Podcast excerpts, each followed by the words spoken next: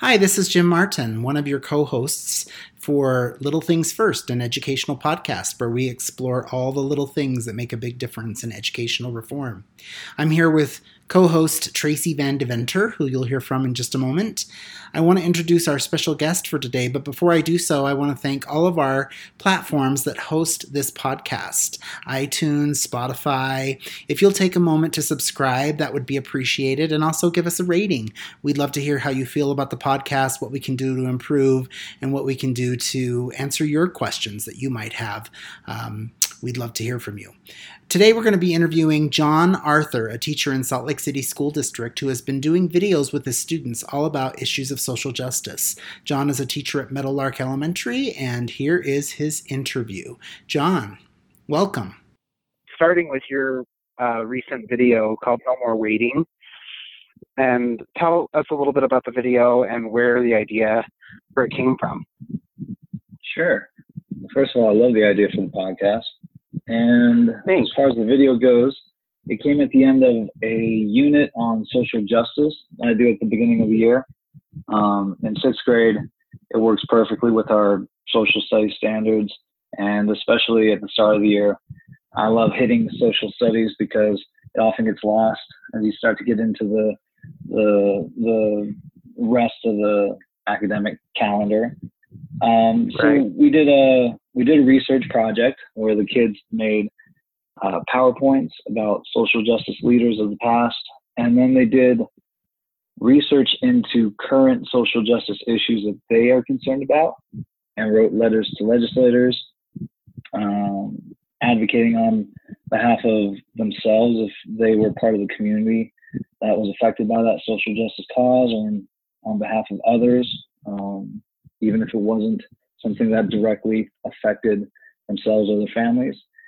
And all of this was happening just after the time that President Trump had rescinded DACA. And I noticed that my students, um, the majority of whom are Latino, were showing up to school more stressed out and anxious than ever before. So we talked about what was worrying them, and to help them process and express their feelings on it, I provided sentence frames they could use.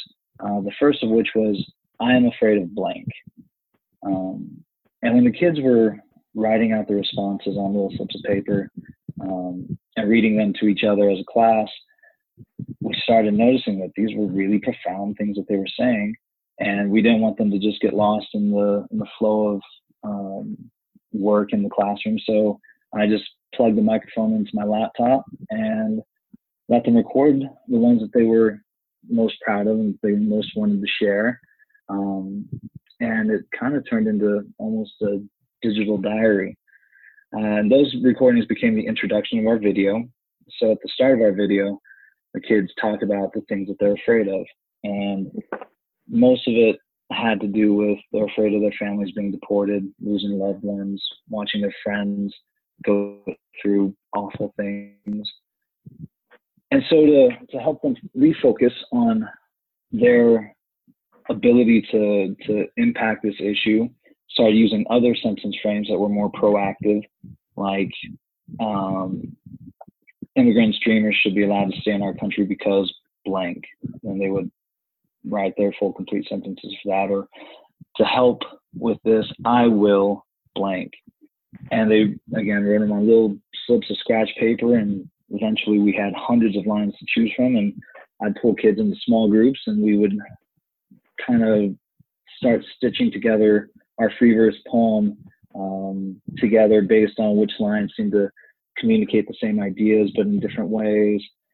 And after a couple months of doing that, we had our poem ready to go, and we chose a song "Praying" by Kesha uh, to kind of frame our poem as a song and video because the kids loved it and the lyrics were communicating a lot of the same themes we were already looking to share.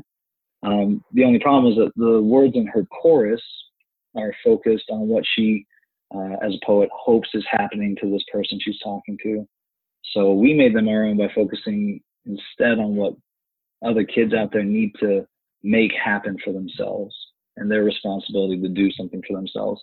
Again, as a teacher, I don't want to take time away from uh, the, the responsibility I have to prepare them for you know life going on in junior high and the standards I have to cover in a year. So everything that we did was centered around um, argumentative writing standards that we have, and and also, like I said, the social studies content that I want them to get in sixth grade.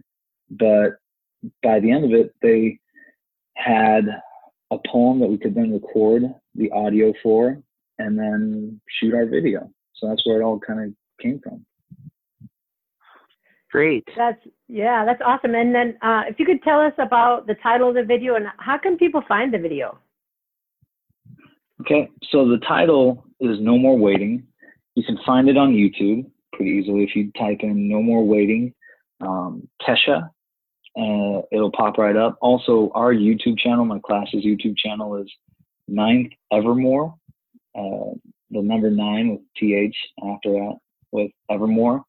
Um, and that video, along with others that my class has made over the years, are, are housed there on YouTube.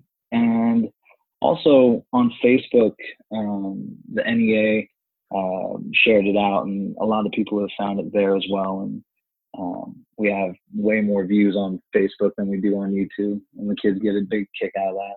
They love going on. Say, how many views do we have now? We have two dislikes. Oh, there are bad people in the world.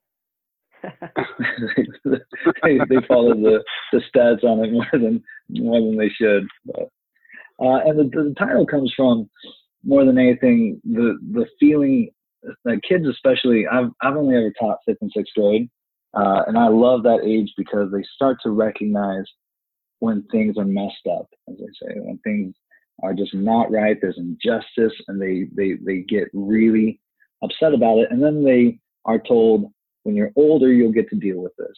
And my kids don't want to wait till they're older. They want to do it right now.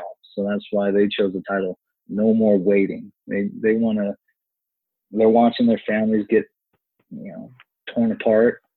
They're they're having um, loved ones sent away and, and taken into deportation centers where they don't they don't have any opportunity to contact them. They don't know what's going on and they watch their parents struggle with this and they've decided that they want to struggle with it too in a way that actually will allow them to take action not just sit at home and, and worry.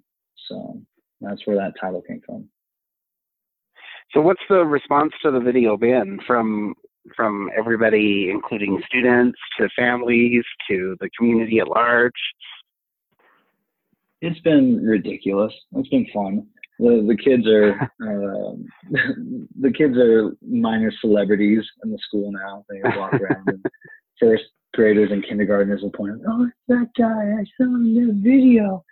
Um, we we feed into a a, a middle school um, that has uh, shared the video out quite a bit as well among the different classes, and the teachers have been showing it in their in their rooms, and so um, we just had the assistant principal and school counselor come to talk to our sixth graders about the transition they're about to make to junior high. And the, both the assistant and the counselor walked in like, "Oh my God, it's you!" And they started pointing at different kids, and it's it's odd to have a stranger point at you and you know kind of kind of gawk. And so my my 12 year olds are still trying to figure out how to how to take that.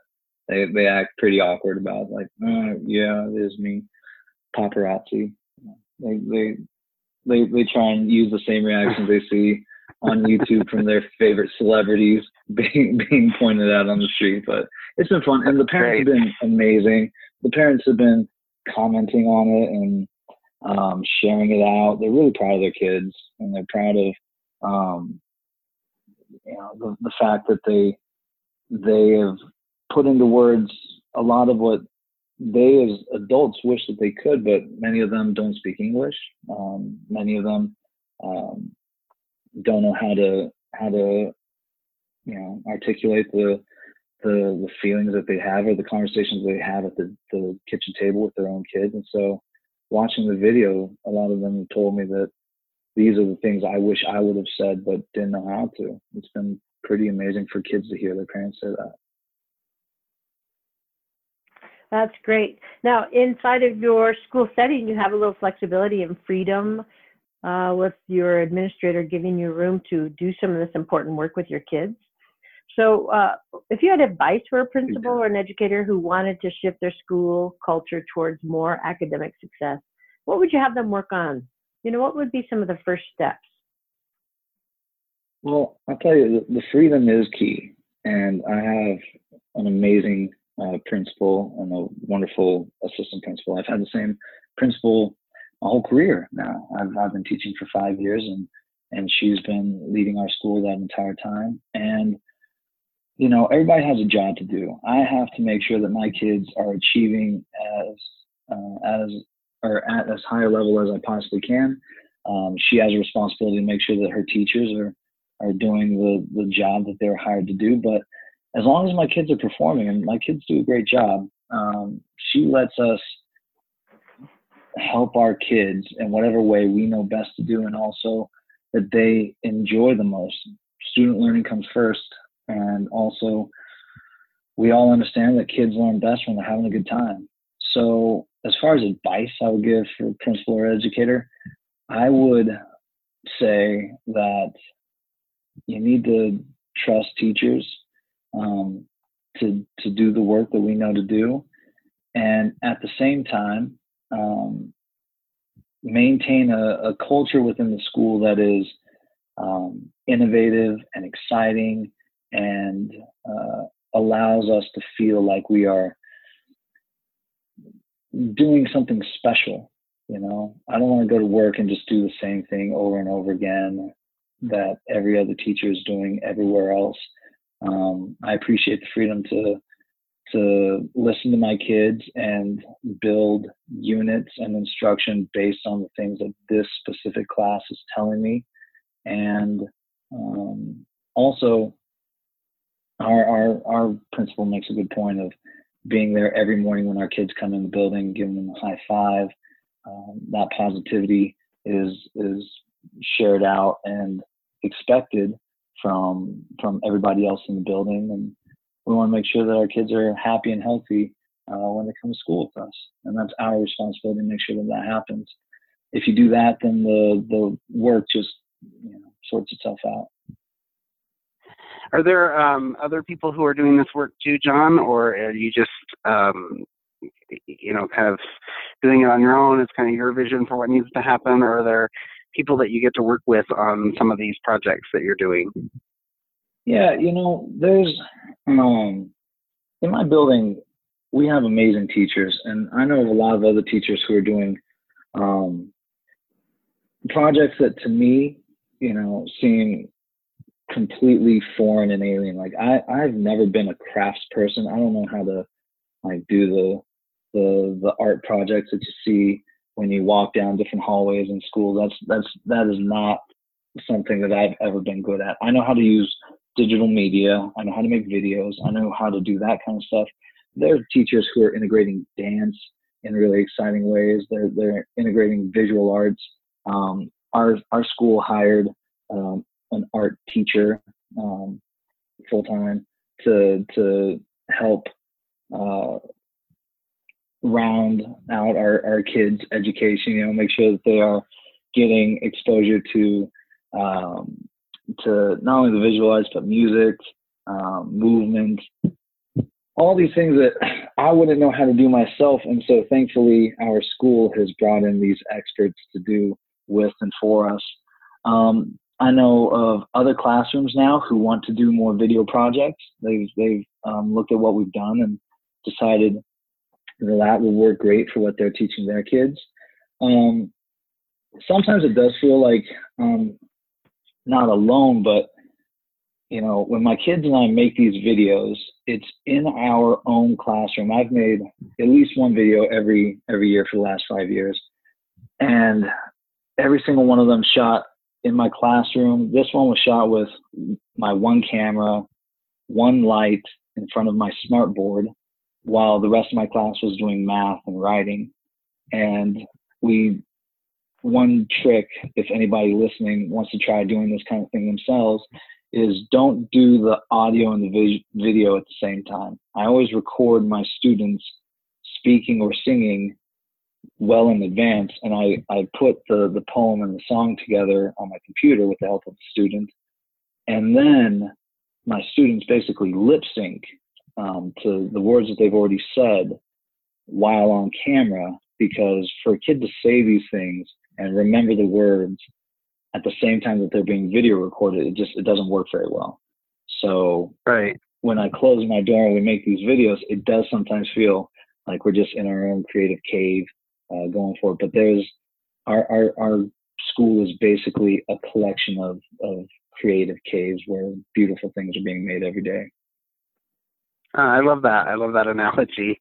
Yeah, yeah. Hey, John, you know, we're working on little things uh, in our focus Right. as our educational podcast. So if you could talk to your younger self and and maybe just transport yourself through time machine, what advice would you give to your younger self about the little things that you think are important as an educator to help students be successful? Okay. Well, if I had a time machine and I could go back and talk to my younger self, I, I I think the the thing that I would share were um, frankly little quotes that I've picked up along the way as I've been an educator that kind of helped me focus my practice. Um, the one that I have on my uh, computer background right now that that projects um, for my kids every day while we're um, working in class is uh, a quote that says, um, "See the light in people and treat them as if that's all you see." And when I deal with my Wow. students, especially as a younger teacher, I I would focus so much on the on the negative behaviors I was seeing in class, on the on the issues that would arise as kids came running up crying, and I would you know, for example, if I had a kid who just could not sit in his seat, if he was all over the place shouting out, so on and so forth, I would see those in a very negative light. And now I, I constantly remind myself, because it requires constant reminding, that when I look at that kid, there's this boundless energy inside of them that that is that they're trying their their their absolute best to contain, but it's it's really hard to contain the energy energy of a star, you know. So I see that light and try to treat them as if that's all I see. I try to, you know, compliment them on how how much juice they bring into the classroom, on the enthusiasm that they have for life. And I I try to gently remind them, hey man, it'd be great if you could like stay seated. But that's also what's led me as a at this point in my career to have flexible seating options in my classroom. I've got floor seating, standing tables, yoga balls, balance boards, anything that I can bring in to help out my kids who just learn however it is they learn. And that's the other thing I tell my younger self is just love your students for exactly who they are. I was watching Jerry Maguire with my wife last night, and there was a there was a line where uh, Renee Zellweger says that you know she she's thinking of Jerry Maguire. She says, "I love him for the man he wants to be, and I love him for the man he almost is." And I feel like that's that's kind of how I, I viewed my kids when I was younger. I would I'd be trying to shape them into these students that they just I wanted them to be and that they wanted to be and that they almost were, but now I focus most of my energy on just just meeting them exactly where they are and recognizing the, the talents they bring in the classroom and trying to utilize their skills on our behalf as much as possible. I also res- I also resist the idea that kids are any different than they've always been.